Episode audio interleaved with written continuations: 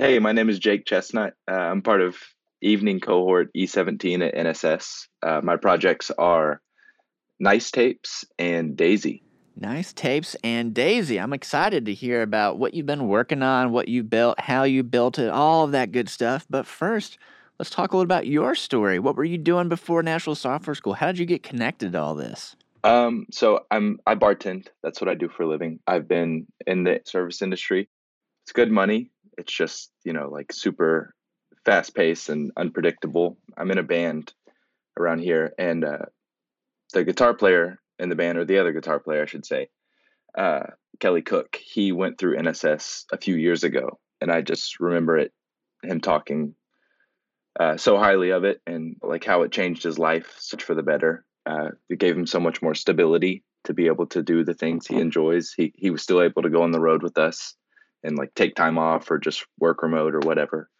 So uh, a couple more years went by, and you know my life sort of pivoted, and I realized that I wanted to uh, be able to travel more and just set myself up to be able to do more of the things that I want to do in life, you know, and kind of get ahead of it before it was too late, you know, before I got too settled in in my lifestyle. So uh, for this past year, I've been going to NSS and bartending, you know, just kind of filling in the gaps. Yeah, here you are. You stayed with it. Congratulations. It's you know, people who go through this, it does. It creates a lot more options, a lot more pathways for you to, to choose. So I love how many musicians have gone through NSS. It really is a testament to you know your background as a musician. There's a lot of attributes that can contribute towards these new skills. So very cool. Let's talk about what you've been working on. Uh, your projects, maybe your front end project we start with. What is it and how did you build it? Uh, my front end capstone is Nice Tapes. Have you ever used Discogs for like What is- trading Oh. records or or like music No, media? describe that briefly for me. What is that? Uh, Discogs. It's just basically it's like a it's like a catalog online where you can see like different versions, Oh, yeah. different records, and like Like I have you this, also- you have that. Maybe we can trade. Is it kind of like that? exactly. It also kind of acts as like a marketplace. So it's it's just a really cool concept. But I I kind of wanted to do the same thing, but for like VHS tapes because I feel like there's kind of a resurgence in that culture. You know, especially like old horror movies or just like really niche, like independent movies that were released like you know decades ago that didn't really get a lot of critical acclaim, but people are still trading them and What's one example of a of a tradable? Of a tradable movie. uh, Yeah, of, of a good classic VHS that you that is like, hey, this is a a one you definitely want to grab if you can. Yeah. Um, I mean, there's obvious, there's like the the ones that more people know that are just cool to have. You know, like anything like John Carpenter, Escape from New York, any of those old horror movies, The Thing, whatever.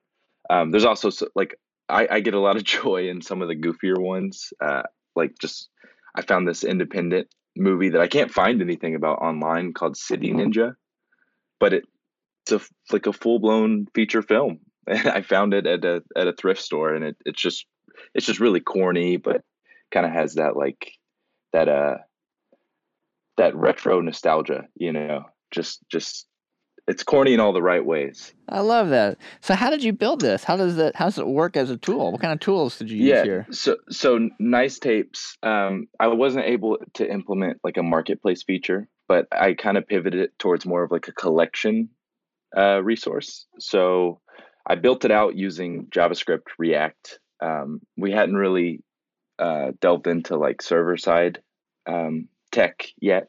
So the API I stood up is just very, very simple, very like in the box, just like simple JSON. But basically, you can search like a catalog of, of tapes like from the database and just simply like add them to your collection. Like if you're like, hey, I have that one, you can add it and then it'll appear in like a virtual collection on your own profile page. And then if you if you don't see a movie that like you have that you want to add to your virtual collection on the database or in the database, you can manually add it. All you have to do is type in the info and paste a uh, link to an image, and it'll appear. You know, it'll uh, it'll appear in the same scale as the way the other like movie cards appear. Very Um, cool. I Yeah, love It was a lot of fun doing that one. Yeah. And what did you do for the back end caps, the full stack capstone? What do you got here? Daisy, is that right?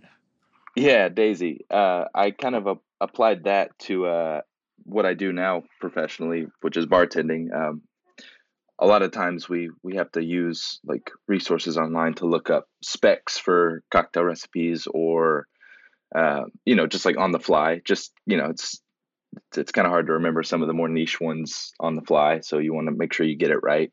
But the what I found is there's a lot of different like like websites that have like different cocktail websites that do things a little differently and usually and, and everyone knows this when you're just looking at a recipe in general it's usually bloated and inflated with like articles and like this is my experience. This is why i made this recipe. You know you have to scroll to the bottom of the web page before you get to the actual specifications you need.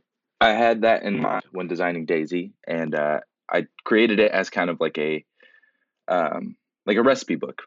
So where people can just like quickly search and search a cocktail, click on it, recipes right there, boom. Boom. Yeah. So and I and I kind of I've used some of some other apps and resources that do the same thing before, uh, and I kind of t- took the things I like about some of them and got rid of some of the things I don't like about some of them. But very nice. I like it. Let's talk next about future. What kind of work are you looking for now that you're about to graduate? Demo day is tomorrow. What are you looking for kind of next? Uh, I, I really want a, uh, I really want a developing role. Um, I know a lot of people go into kind of like developer adjacent roles. I, I really enjoy front end. I, I've had a lot of fun with like design, like UI stuff. I think that when that that aspect of things comes easier to me. I've had a much easier time with like JavaScript and React but I'm also open to back end developing roles. Um, it didn't come as naturally as front end, but I still enjoy it very much. I I really enjoy when you know structure, data structure, and when things fall into place like that. Um, That's good. Hey, it's clear, makes sense.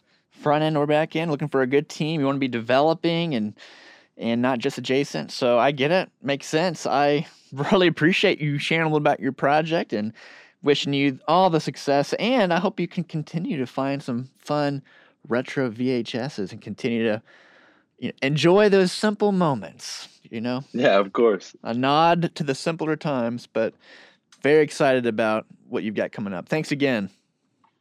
Yeah, absolutely. Thank you.